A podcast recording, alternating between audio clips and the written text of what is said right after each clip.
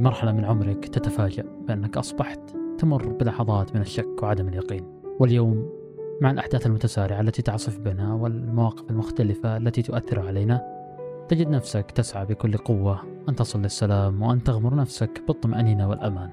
أنا باسم البلادي وهذا بودكاست سلام من تطبيق لبيه ليناقش مواضيع الصحة النفسية ويستعرض قصصها بهدف أن تصل بنفسك. للسلام والوعي الذاتي وتتجاوز ما تواجهه من مشاكل وصعوبات. أما لبيه فهو الحل الرقمي المتكامل لخدمات الدعم والإرشاد النفسي عبر تقديم الاستشارات النفسية والأسرية من داخل التطبيق بكل سرية وخصوصية. ورسالتنا في لبيه نحن معك في رحلة أمان. ضيفنا في هذه الحلقة دكتور حاتم الزاحم وحديثنا سيكون الليلة بإذن الله عن السلام النفسي. بين العيادة الرقمية والعيادة الواقعية. حياك الله دكتور حاتم فخورين فيك فخورين بانضمامك إلى لبيه كمدير طبي. حياكم الله. أنا سعيد بانضمامي إلى لبيه وسعيد ب آه، مهندس باسم آه، إني آه، أتواصل معكم في هذا اللقاء الجميل الذي سوف إن شاء الله يثري المعلومات المفيدة على الإخوة والأخوات المستمعين. حياك الله والله. دكتور دكتور أنا أعرف إنك أنت درست طب الأسرة بعدين الصحة النفسية وطب الإدمان لكن القصة لو نرجع وراء لما بدأ جدك دخل في يعني حالة نفسية بسبب وفاة جدتك ودي أسمع أكثر أنت ليش أصلا دخلت في التخصص هذا؟ إيش القصة؟ خلف تخصص الدكتور حاتم وخبرة أكثر من 15 سنة في المجال آه النفسي. طيب شكرا لهذا الكلام المقدمه الجميله وأنا أعتقد إنه خلف كل إنسان قصة من الحياة هي اللي آه، تبرز هذا الإنسان آه، طبعا أنا كأي آه، يعني طالب طب كنت في في مرحلة مبكرة من حياتي وكنت محتار في أي تخصص من التخصصات الطبية ربما أتجه لها.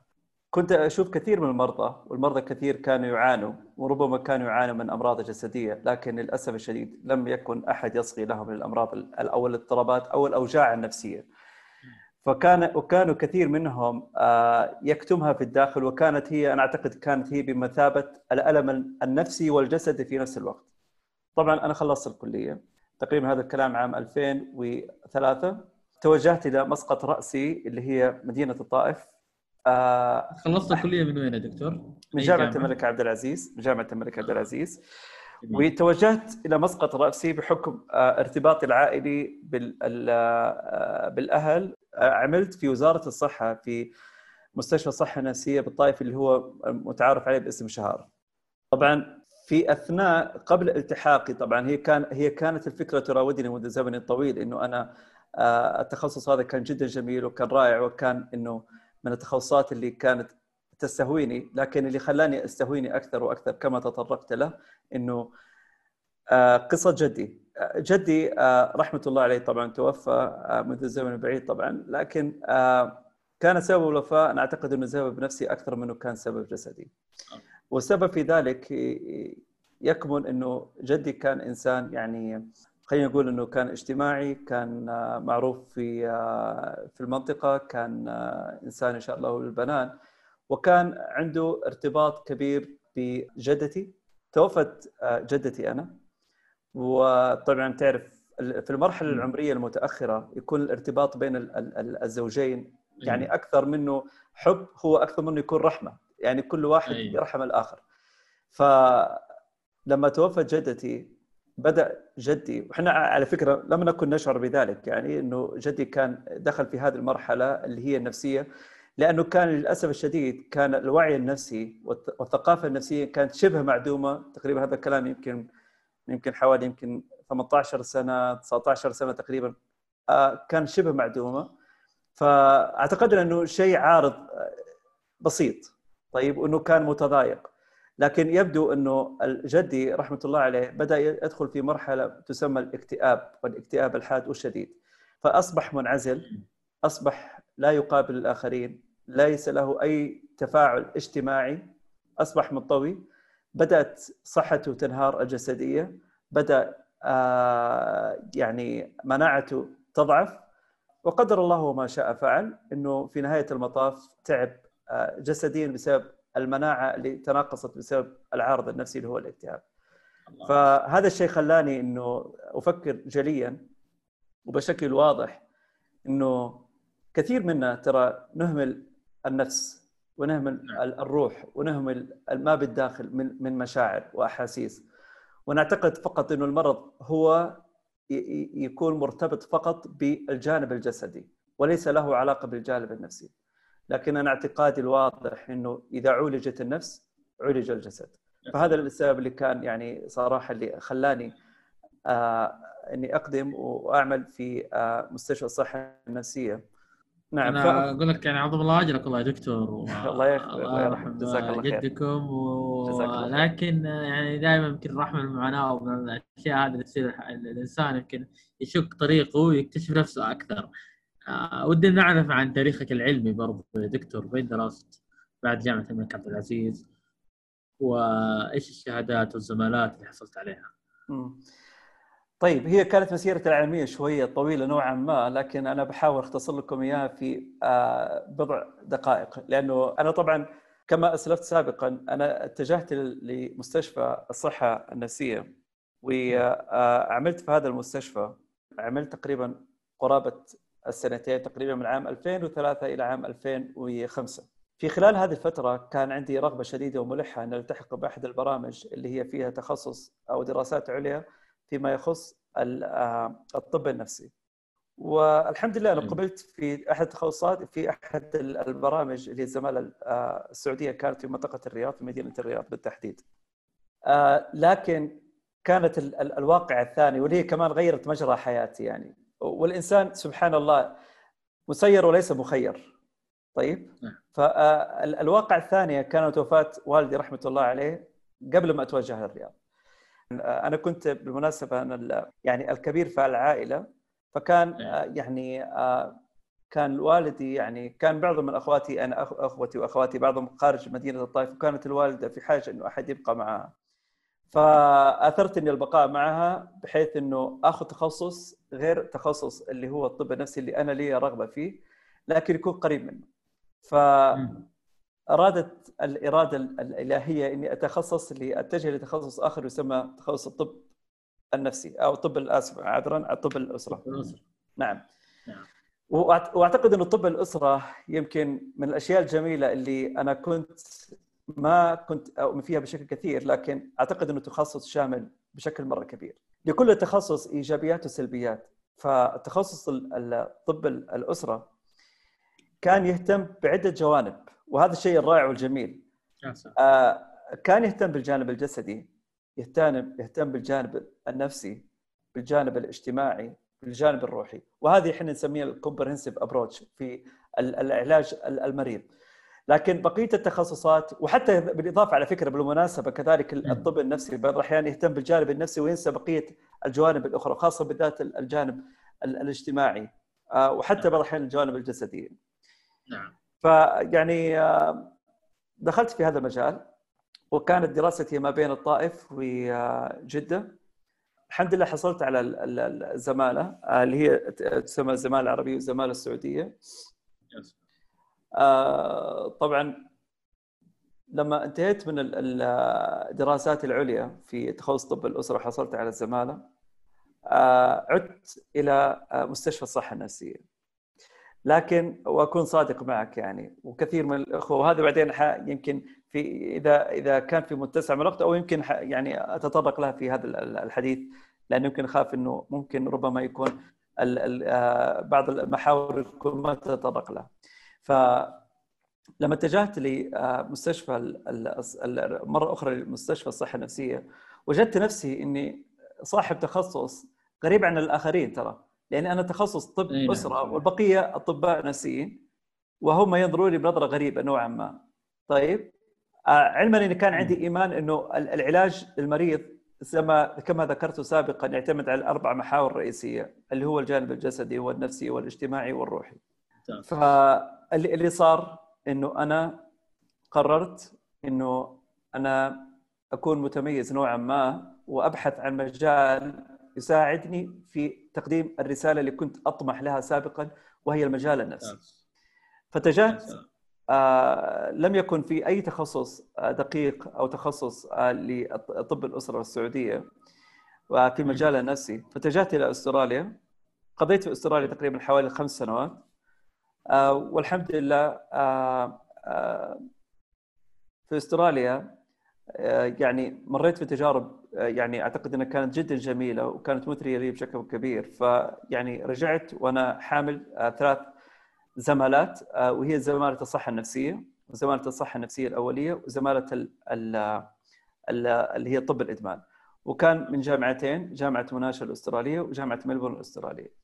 ما شاء الله ما شاء الله يا دكتور صراحة. مسيره عطره وبعدها يا دكتور بعد ما رجعت من أستراليا. وبعد وبعد ما رجعت من أستراليا رجعت وعدت للعمل مرة أخرى إلى مستشفى الصحة النفسية وكنت أعمل ك آه يعني آه أعاين الحالات اللي هي فيها الاضطرابات النفسية وبالإضافة للاضطرابات اللي هي تكون الحالات اللي فيها نوع من الإدمان. ومن المفارقات الجميلة إني أنا يعني اشتغلت في المستشفى ويمكن كثير من الأخوة يعلموا إنه الطبيب ليس هو طبيب فقط إنه بيشوف مرضى يكون عنده بعض الأشياء يعني الإدارية كمان في في المستشفى فيعني توجهت بحكمي بحكم إني لي رغبة كبيرة في دائما في تدريب الأطباء وكذا فتوجهت اللي هو قسم التدريب والابتعاث في المستشفى.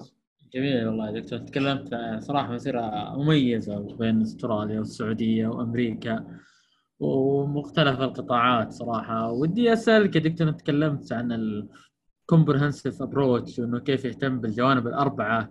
إيش هي الجوانب الأربعة وإيش هو أصلا السلام النفسي؟ لما نتكلم من ناحية علمية السلام النفسي. طيب أنا خليني أقول لك إنه السلام النفسي ترى يعني له تعريفات جدا كثيرة وجدا متنوعة. لكن بعطيك بعض التعريفات. والسلام النفسي معناه إنه يحقق هذه المحاور الأربعة اللي تطرقنا لها اللي هي الجسدي والنفسي والاجتماعي والروحي. حتى يعيش الإنسان بدون أي ضغوط مزعجة ويقبل على الحياة ويحقق كل الإنجازات التي يطمح لها حتى يحقق هذا الإنجاز الذي يعني يصبو له دائما.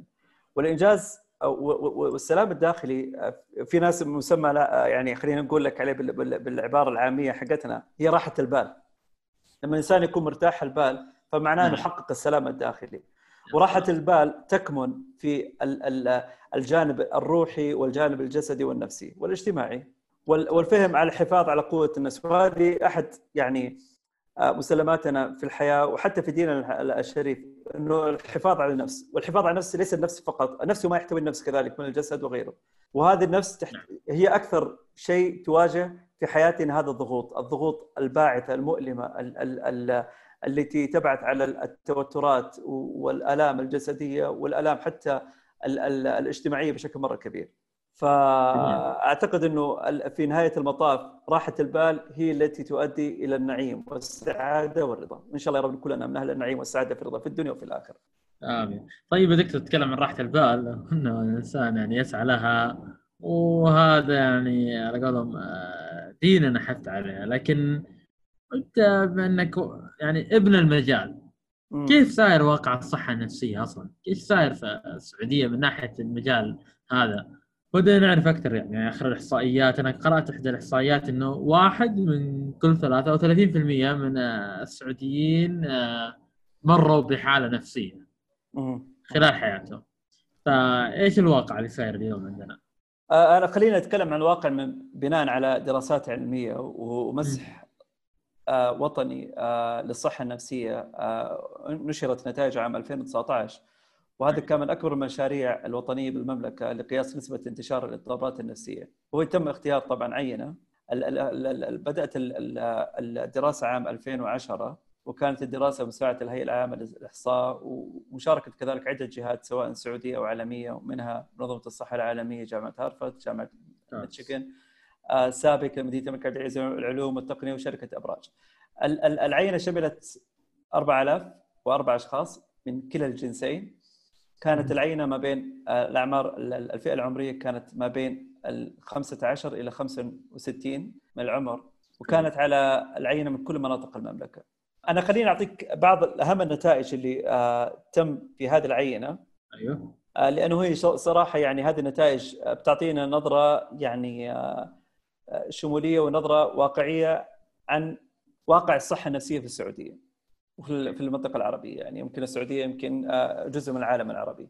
معدل انتشار الاصابات النفسية خلال حياة الفرد في السعودية كانت بنسبة تقريبا حوالي 34.4 اللي هي حوالي تقريبا ثلث المجتمع السعودي ويعني لو كنا عندك ثلاث أشخاص واحد منهم تعرض لاضطراب نفسي سواء كان قلق اكتئاب آه، وساوس أي نوع من الاضطرابات النفسية. كانت النسبة اللي آه، أكبر نوعا ما كانت النسبة آه، بالنساء وكان 36% وأعلى من الرجال وكانت نسبة الرجال 34% وهذا الشيء يعزو إلى النساء يتعرضن لكثير من التغيرات الهرمونية سواء عشان الولادة عشان الحمل يعني عارف هذه التغيرات اللي بتصير معاهم الدورات الشهرية بتصير معاهم بشكل مستمر. هذه اللي بتخليها نوع ما تزيد نسبة الاضطرابات النفسية بشكل أكثر. كانت أكثر نسبة من الاضطرابات النفسية واضحة كانت نسبة اللي هي اضطراب القلق وكان بنسبة 23.2% أنا اريد عندنا في قلق في المجتمع. قلق كثير. وأعتقد إنه القلق سبحان الله يعني آه، بدأت تتضح معالمه بشكل مرة كبير. هو علما كان انه خامد لكن بعد الفترة والحالة الاستثنائية لجائحة كورونا بدأت معالم هذا القلق تتضح في مجتمعنا بشكل نعم. واضح. أوكي. ف ودي إني بس أتطرق لشيء مهم في الدراسة اللي هو نسبة الناس اللي هم يرغبوا أو انهم اللي حصلوا بالفعل على استشارات نفسية في المملكة. تقريبا اللي فقط اللي طلب الاستشارة سواء من قطاع خاص، قطاع حكومي في المملكة تقريبا 4.9 تسعة. يعني نقول تقريبا 5% واللي ما طلب استشارة الناس اللي ما ح... طبعا هذه حالات اللي كانت نفسية نوعا ما بسيطة ومتوسطة. أما ال 95% من المجتمع يعني ما طلبوا يتلقوا أي استشارة أو طلب علما أنهم يعانوا لكن لما يتلقوا أي طلب أو استشارة نفسية من قبل المختصين. مخيف نعم. صراحة رقم مخيف. اي وأعتقد إنه حتى في وزارة الصحة يعني الاستشارات يعني آه، أعتقد إذا كانت آه، خلال بعض السنوات كانت الاستشارات 500 آه، ألف يعني بنسبة 1.5 يعني تقريبا يعني إذا كانت تعداد السكان حوالي 33 مليون أو 32 مليون يعني نسبة كبيرة جدا يعني نسبة صغيرة جدا لا تذكر اللي طلبوا الاستشارات. وهذه نعزو إلى بعض الأسباب يمكن إذا طرقنا في بعض المحاور.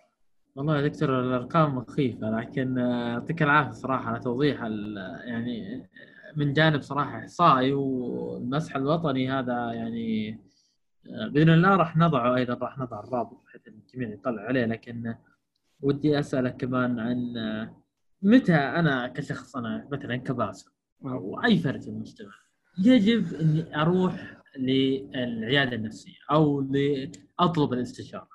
هم كثير من الناس يقيسوا طلب الاستشارة بالمشاعر. طيب؟ أوكي.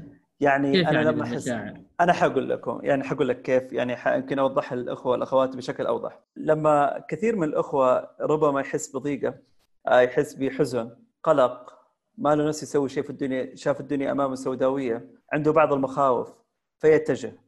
لكن أنا عندي رأي آخر إنه متى نتجه وهذا سؤال جدا جميل أنا أشكرك عليه. الاستشارة النفسية ليست تقوم فقط على المشاعر تقوم على ثلاث أشياء. إيش؟ الأفكار حلو. المشاعر والسلوكيات والتصرفات. أوكي. فخليني أكون أكثر وضوحا معكم مع الإخوة المستمعين والمستمعات. الأفكار اللي هي نقصد فيها اللي ما يدور ويجول ويصول في مخيلة هذا الإنسان أو الإنسانة. فتكون بعض الأحيان أفكار مخاوف لا أساس لها من الصحة مخاوف أيوه. قاتلة مؤلمة موجعة آه، تكون عبارة عن أوهام ما أنزل الله بها من سلطان. فهذه الأوهام تكبر وتتعاظم بشكل مرة كبير تكون مؤلمة لكن داخل العقل. طيب؟ يعني قصدك مثلا واحد يفكر تفكير يعني شاطح ولا إنه مثلا يبغى يأذي نفسه ولا هو لا بس أفكار؟ هو الأفكار التي آه، كثير منها ربما تبدا تبدأ بفكرة صغيرة ربما تكون فكرة منطقية ثم هذه الفكرة لا تتمنطق. يعني تكون فكرة تبدأ في آه، محاور تأخذ أبعد من هذه الفكرة فتكبر وتتضخم وتعطي بعض السيناريوهات الاسوء طيب؟ وأنا نسميه التفكير الكارثي. فهذه تبدأ الفكرة وتكون بعض الأحيان أفكار آه، أنا بكرة إيش يصير معايا؟ طبعا على حاجة صغيرة يبدأ يعطيها ألف خط تحتها ويفكر فيها ويضخمها ويعطيها بعض التشعبات الغير واقعية. هذه الأفكار. والمشاعر يعني طبعا الأفكار لما يتفضل. التفكير في المستقبل بشكل أكبر من الواقع؟ بالتفكير يعني بالتفكير في كل أنواع سواء في الماضي في الحاضر في المستقبل في كل الأزمنة في كل مع كل ال ال الأشخاص في في في أي مكان. التفكير للأسف الشديد من الأفكار السلبية تبدأ تسرطن المشاعر. أنا أقول كلمة تسرطن لأنه هذه كلمة ليش؟ لأنه بالفعل تؤذي المشاعر. الآن هي الفكرة تكون إذا أذت المشاعر والمشاعر ليست تقتصر فقط على المشاعر كما يطلق كثيرا تسمى المشاعر النفسية لا حتى المشاعر الجسدية. يعني أنا لما أقول الجسدية؟ نعم صحيح أنا حوضح لك. مشاعر نفسية أكيد إنه كثير من الناس عارفينها هي القلق والحزن والاكتئاب وضيقة الصدر وإلى آخره. مشاعر جسدية هذه الأفكار التي تكون في العقل ومحبوسة داخل العقل لازم تعبر عن أعراض جسمانية. فيصاب بعض الناس بزياده آه، خفقان ضربات القلب القيلون العصبي اللي كثير من نتعرف فيه الصداع آلام الجسم وهذه كلها بسبب الأفكار وليس بسبب عضوي. فلو عالجنا هذه الأفكار اللي داخل العقل تعالجت بقية وهذا أنا ادو دائما أقول يعني آه، كثير من الأخوة والأخوات اللي بيتواصلوا معي بقول لهم إنه هذا العقل تاج. الجسد وما تحته ترى هو الشعب. فإذا أحد من الشعب صحيح إذا أحد من الشعب تأذى فهذا الحاكم هو اللي حيط يعني يعالج هذا آه، الشعب سواء كانت. المشاعر سواء كانت الجوارح ايا ايا كانت للأسف إنه كثير من الناس إنه آه، يبدأ هذا الشعب اللي هو مثال إنه المشاعر تبدأ تؤثر في هذا الحاكم وتنتج الأفكار السلبية فيصير الجسم كله اللي هو البلد يصير فيه فوضى فما يعرف. هو هو المشكلة. عشان كذا أنت سألتني السؤال لما أنا أقول شيء أنا بنفسي فالناس يتبادل لهم إنه المشاعر فقط. لا ليس المشاعر. الأفكار تبدأ المشاعر تتسرطن والأخير في النهاية اللي يتأثر يكون النتيجة المؤثرة اللي هي التصرفات السلوكيات. فيبدو فيبدأ هذا الإنسان بالانعزال والانطواء والانسحاب وعدم التفاعل مع المجتمع. يبدأ يتأثر هذا على مستواه الأكاديمي الدراسي الوظيفي الأسري في كل النواحي الاجتماعية.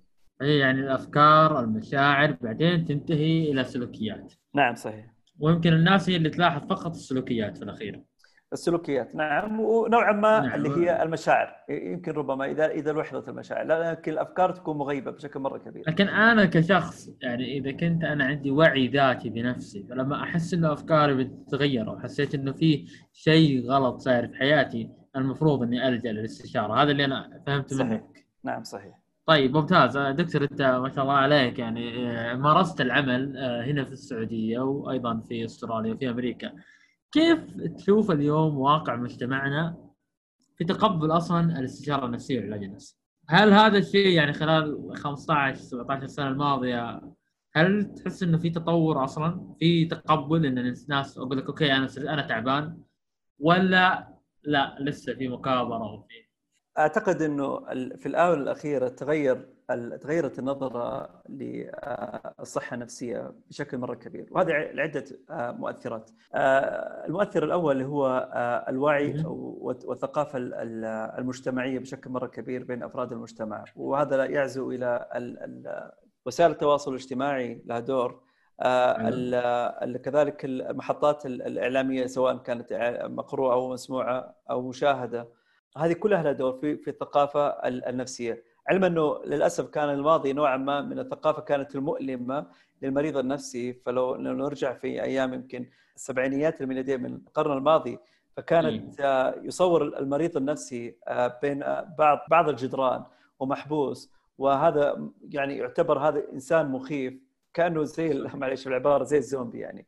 يعني مخيف وهذا إنه بالفعل يعني هذا هذه النظرة يعني بدأت النظرة هذه تتوطد وتترسخ عند بعض كبار السن حتى الدكتور النفسي يا دكتور يعني احترامي. نعم. لا لا صحيح النفسي صحيح. يعني ما زال يعني في تهم لهم إنه مثلا وأنا وأنا أقول لك أو انهم والله ناس والتهم ترى يعني نعم صحيح. وأنا التهم هذه أنا يعني بعض الحين أقول لك يعني للأسف إنه كان الإعلام لها دور كبير سواء بتشويه أيوة. الصورة للمريض أو تشويه الصورة كذلك للطبيب. فكلاهما كان هم الضحية. طيب؟ أي. وكان الجلاد كان الإعلام. الآن النظرة تغيرت آه، بسبب إنه الثقافة المجتمعية بسبب إنه الناس يعني ما شاء الله تبارك الله صارت بعض محتويات أو المواد العلمية حتى سواء في تدرس في الجامعات وحتى يمكن في المراحل الدراسية الدنيا لكنها مثل مراحل بدأت في بعض الأمور النفسية تتطرق لها. البحث العلمي واللي بدأ الناس ينشر ويتوعوا منه آه، كذلك إنه آه، كثير من الناس آه، يمكن يعني سهولة وصول الأطباء. ما شاء الله صرنا نشوف الأطباء كثير منهم على ال social media يطرحوا محتوى رصين ومميز وإنهم صاروا أقرب للناس. أول ترى الطبيب النفسي ترى ما كنا نعرف الصدق كان محصور يعني في العيادة أو في المستشفى. فهل هذا تشوف إنه كمان ساعد الناس إنه والله okay بدأوا؟ والله هذا شيء كبير ترى. يعني أنا أتوقع إنه وأنا يعني الصراحه يعني في هذا من هذا المنبر صراحة أشكر كثير من الأطباء اللي لهم دور كبير في منصات التواصل الاجتماعي إنه كانوا دائما يعني بيحاولوا إنه يوصلوا فكرة الاضطرابات النفسية بسهولة بمرونة بدون أي تعقيد بدون أي وصمة اجتماعية سيئة لكثير من الناس. وبعض المفاهيم وحتى الحمد لله يعني حتى الناس الآن وأكون صادق معك حتى الناس البسيطين الآن يبغى يعرف الأعراض بدأ يدخل يدخل على جوجل. ويقول أنا كذا كذا عرف إنه هذا اكتئاب وليس هو يعني نوع كما كان يعتقد سابقا إنه نوع من مثلا الحسد ولا ولا ولا, ولا السحر ولا بعض الشعوذة ولا بعض المس. فالناس بدأت الثقافة يعني تتجه للافضل وصراحة خاصة في الأجيال هذه الكبيرة يعني ولا أخفيك إنه في لسه موجود لكن أصبحت نسبة ضئيلة مقارنة مع السابق، السابق كانت النسبة الأكبر والحاج يعني الحجم الأكبر اللي هو كان الناس معارضين لهذا المجال وإنه أحد يروح له إنه ينظر له بنظرة غير جيدة، الآن لا بالعكس، بالعكس أنت عشان تكون تكون مرتاح، تكون ينظر لك بنظرة جيدة، من حقك يا أخي تروح زي ما تهتم بنفسك بصحتك الجسدية فحقك إنك كمان تهتم بصحتك النفسية. طيب يا دكتور okay خل أنا متفق معك في هذا الشيء لكن أنا سؤالي كمان الثاني إنه هل والله الأهالي زمان أنا صححني اذا كنت غلطان انه خلاص الواحد اللي يكون مثلا ميؤوس منه اهله كذا يشوفون إنه صار خطير يمكن عليهم يلا يروح المستشفى. اليوم لا يمكن الشخص من ذاته من نفسه يقول لك okay أنا أنا بروح للدكتور. هل هذا صرت تشوف بشكل كبير أو لا؟ حتى من زمان يعني هو الشخص بنفسه يروح. والله لا يمكن زي ما ذكرت لك سابقا يعني حتى يعني آه، سواء في السعودية ولا خارج السعودية يعني أنا اشتغلت خارج في استراليا في أمريكا يعني لاحظت إنه كثير من الناس يعني يتوجسوا كانوا سابقا في حكاية لما كنت أسأل حتى بعض الأطباء خارج السعودية فكانوا قالوا هذه الوصمة الاجتماعية موجودة حتى عندنا يعني ترى إنه كثير من الناس ما كانوا يتوجهوا للطبيب النفسي بحكم إنه ربما زي ما تعرف بين قوسين يقال عنه هذا مجنون هذا عنده هذا عنده نفسية هذا وات ايفر كانت عنده فهذا اللي تطلق المصطلحات العامية اللي عندنا معروفة يعني الآن لا الآن صار آه هل في شيء اسمه مجنون يا دكتور؟ هل في مرض واحد اسمه جنون مثلا؟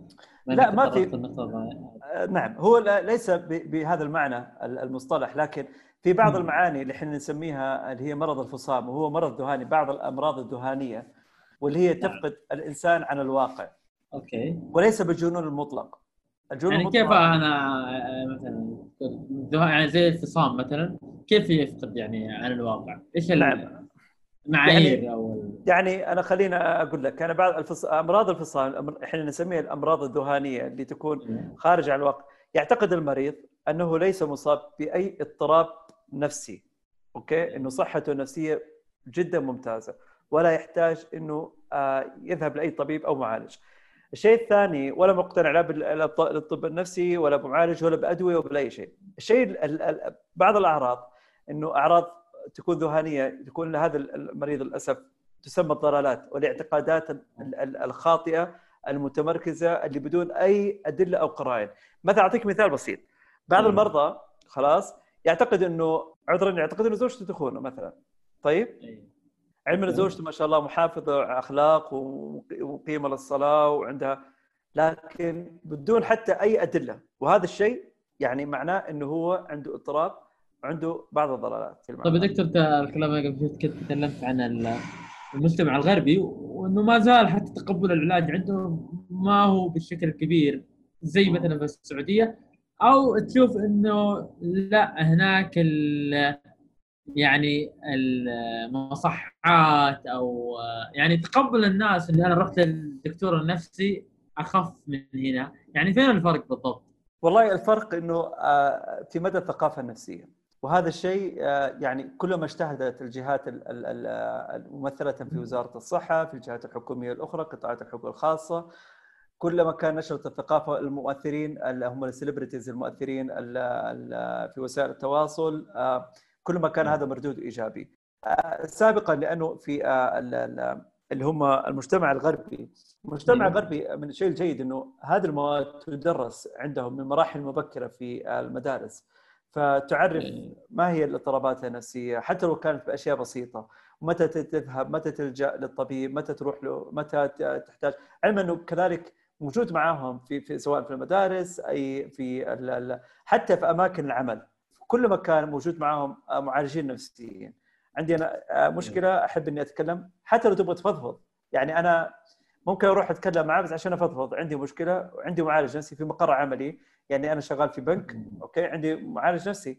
أروح افضفض معه لأن عندي أنا عندي حاجة تسمى الاحتراق الوظيفي عندي burnout فأروح أتكلم معه. فهو ليس عيبا وليس بالعكس. حتى الضغوطات الحياتية إنه أروح أتكلم معه على الأقل أسمع وجهة نظر ثانية افضفض وهذا تساعدني في اتخاذ قرار. صحيح. هذا شيء إحنا حتى نسميه زي الكونسلنج اللي هو موجودة في الجامعات حتى في الغرب موجودة كل شيء بحيث إنك أنت عندك استشارة تروح تأخذ الاستشارة وتأخذ النصح النفسي من أي معالج حتى يعطيك الطريقة الأسهل والمفيد لك. أو الإرشاد النفسي. نعم.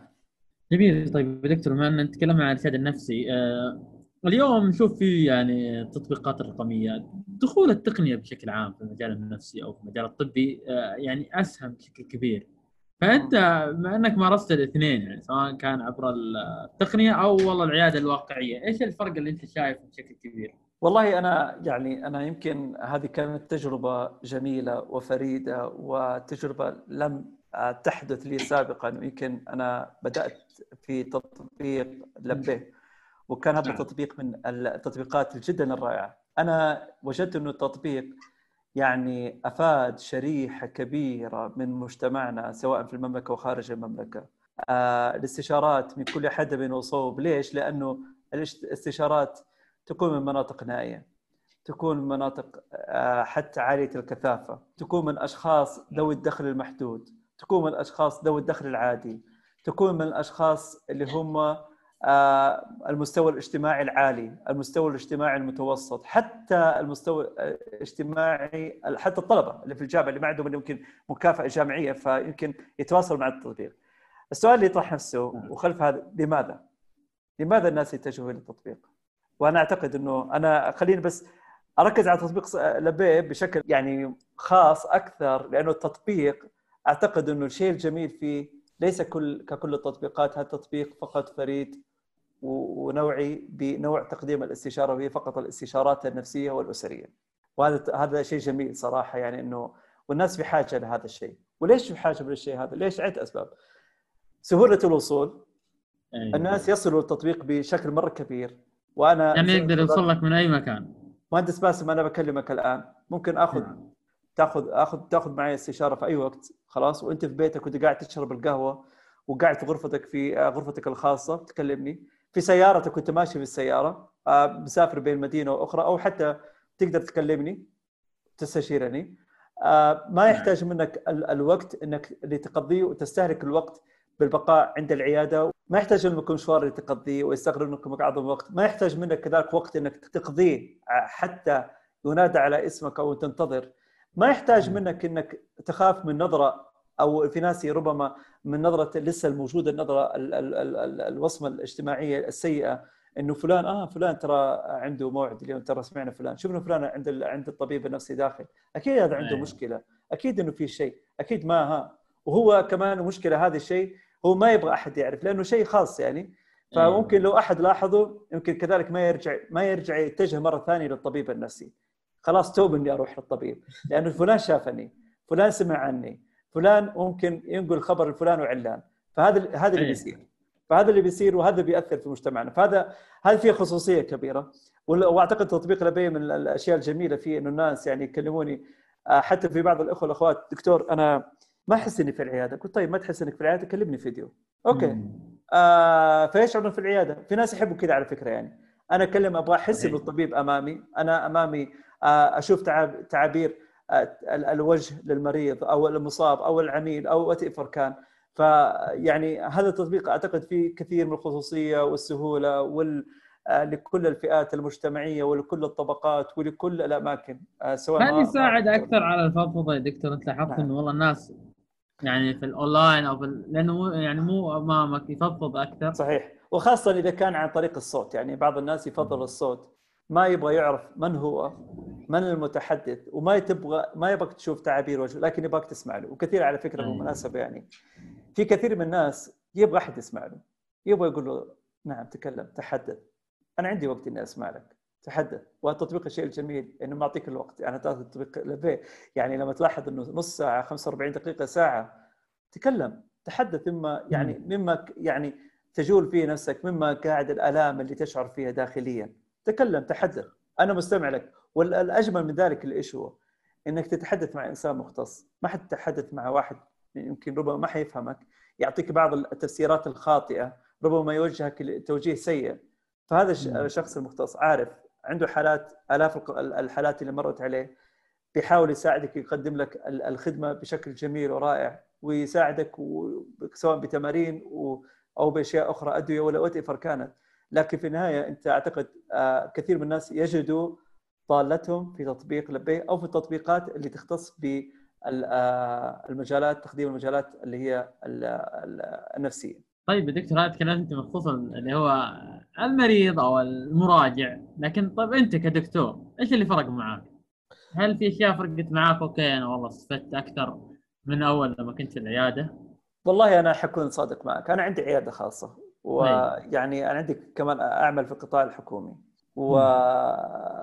ووجدت إنه التطبيق أنا أتكلم كمحدثك دكتور حاتم وجدت إنه التطبيق أعطاني مجال أكبر لأفهم الناس وأفهم مجتمعنا أكثر، ليش؟ أيوه. لأنه ال- العيادات الخاصة للأسف وهذا هذا شيء ملاحظ يمكن معظم الناس اللي يستمعوا لنا آه، يجدوا إنه كثير من ال- ال- ال- الأطباء ليس لديهم المتسع من الوقت اللي يجلس مع المريض بحكم إنه العيادة. ربما تكون زحمة بحكم إنه الطبيب عنده ارتباطات عنده فقط لكن التطبيق لا. التطبيق أنت بتتواصل مع الطبيب أو مع المعالج النفسي وعندك الساعة حق تأخذها كاملة تتكلم بما شئت. وبما يعني يعني يعني أوجعتك فيها النفس تكلم بما شئت. وتكلم وتحدث وتحدث وتحدث. خلاص هو حيستمع لك وحيكون منصت جيد وفي نفس الوقت حيعطيك النصائح والإرشادات والأشياء اللي حيعطيك إياها كتشخيص ك... فأنا وجدت. إنه كثير من الناس يرتاحوا ويكلمني وأنا كذاك مرتاح اني يكون معي وقت متسع من الوقت اني أسمع له، يعني مو زي العيادة لأنه العيادة كمان يعني تعرف مجتمعنا نوعا شوية. يعني يمكن غير صبورين خلاص؟ أيوه فلما يجلس المريض معك فترة كل واحد يبغى يأخذ حقه ترى في في الاستشارة. فلما يجلس واحد فيحس إنه "أوه دكتور أنا ترى تأخرت أنا عندي طبعا المرأة اللي خارج العيادة. فمتى يخلص الدكتور؟ متى يروحوا بيراجعوا يتكلموا عن المرضى أنا حتى. لكن أنت ما يحتاج تقعد تزن على آه، سواء كانت ممرضة ولا تروح ال- ال- الاستقبال خلاص انت عارف موعدك حيجي انت في بيتك قاعد برا تاخذك في كافي تقعد آه، تسوق تسوق سياره في مكان انت وتكلم براحتك. لا حد بيضغطك لا في الوقت والطبيب كذلك عنده وقته أو المعالج عنده وقته. فكلاكم عندكم الوقت والمتسع من الوقت. وغير كذا الخصوصية الكبيرة ترى. خصوصية أنا حتى أنت لك خصوصية أنت لك كدكتور؟ آه الخصوصية لا ما هو للطبيب، الطبيب لازم يعني من حق المريض إنه يعرف مع مين يتخاطب. يعني هذا. أنا أعتقد إنه شيء لازم يعرف، لكن الخصوصية نتكلم عن المريض، لكن الطبيب انت سألتني عن الطبيب والطبيب من حق المريض يعرف هوية ال- ال- ال- ال- المستشار سواء نعم. هويته بشكله سواء هويته بشهاداته سواء هويته بتعليمه لأنه بيطلب نعم. استشارة بيعرف صحيح.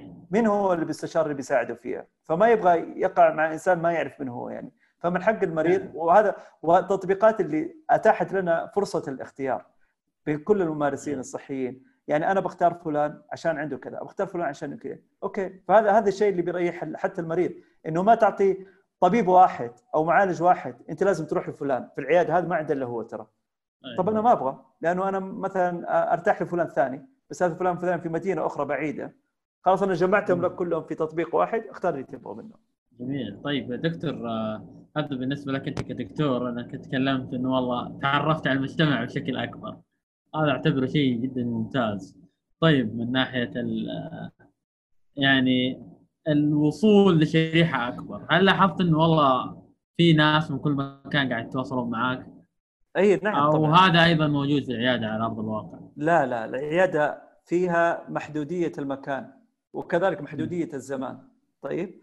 لكن لكن التطبيقات مفتوحة. يعني أنا أنا أقول لك أنا من الاستشارات يمكن اللي شاهدتها في تطبيق البي كانت استشارات تجي من خارج المملكة من دول الخليج. و... ومن داخل المملكة من مناطق النائيه ومن داخل المناطق من المناطق الكبيرة الرياض الشرقية جدة كل مناطق المملكة كل مدن المملكة بدون حتى يعني أحد يزعل من مدينة عن كل مدن المملكة بدون استثناء. بس يمكن ذكرت المدن الكبيرة من الشمال للجنوب للوسط للشرق الغرب بتجينا.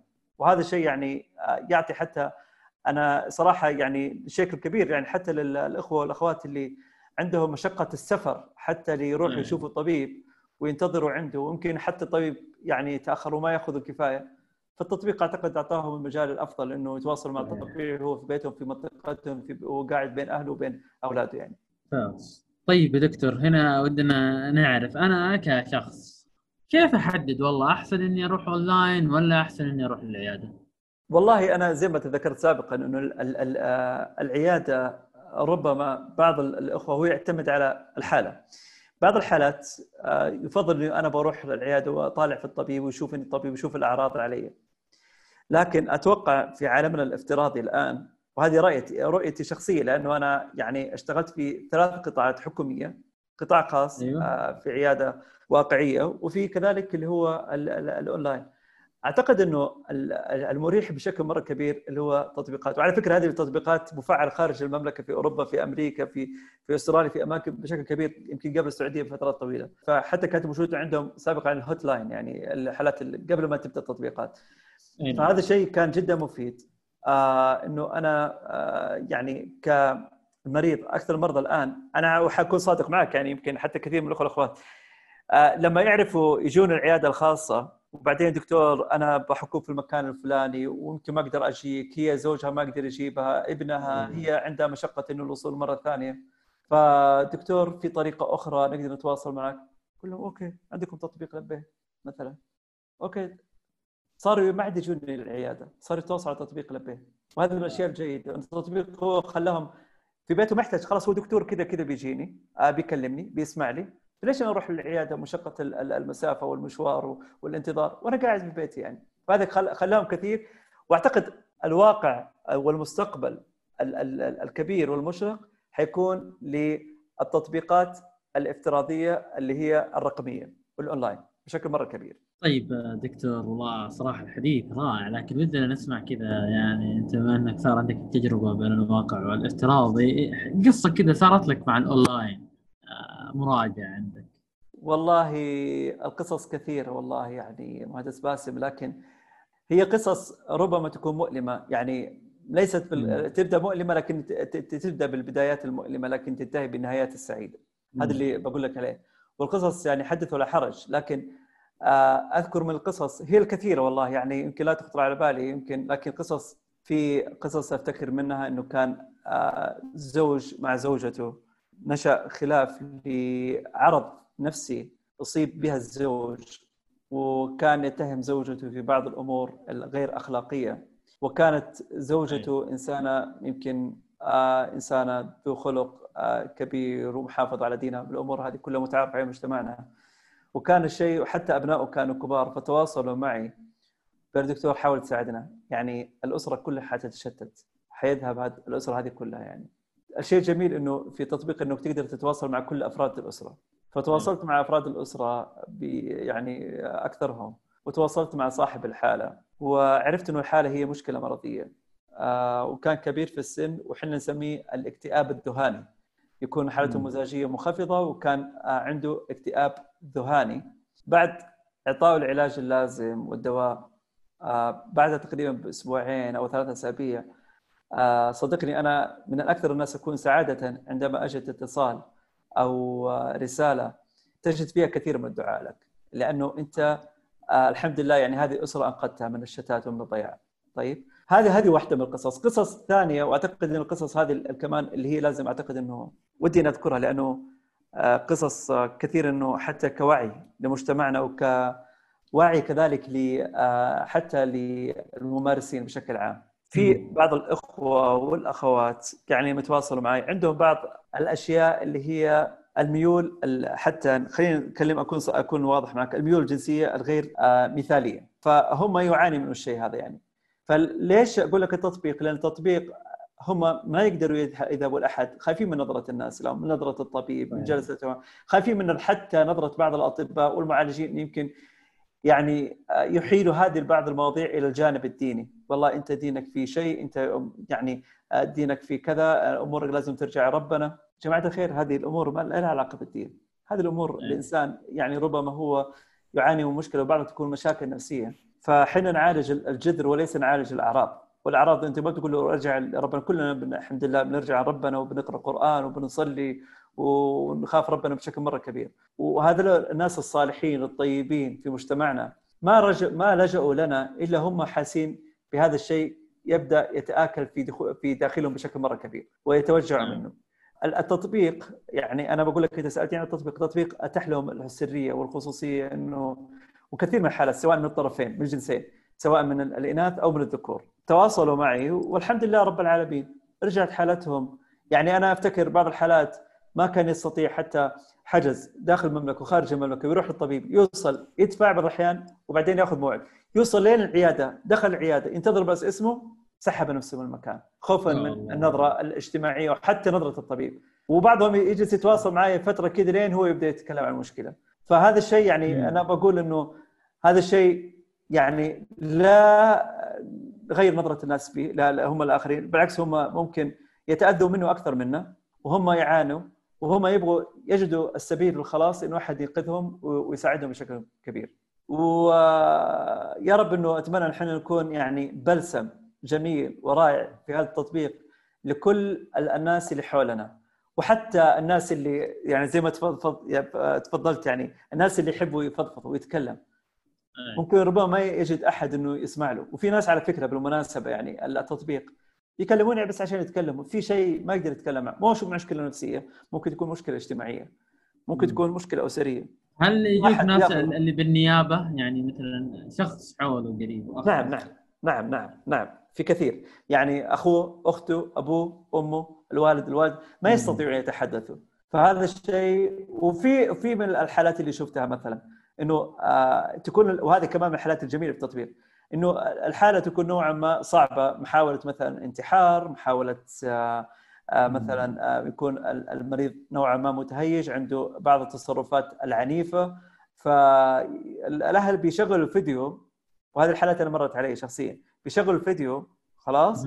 ويبدأ المريض انعزل أنا وياه لحالنا يعني صعب إنه يشيلوا المريض يأخذوه يودوه عيادة ممكن هو يمكن يعني يمكن.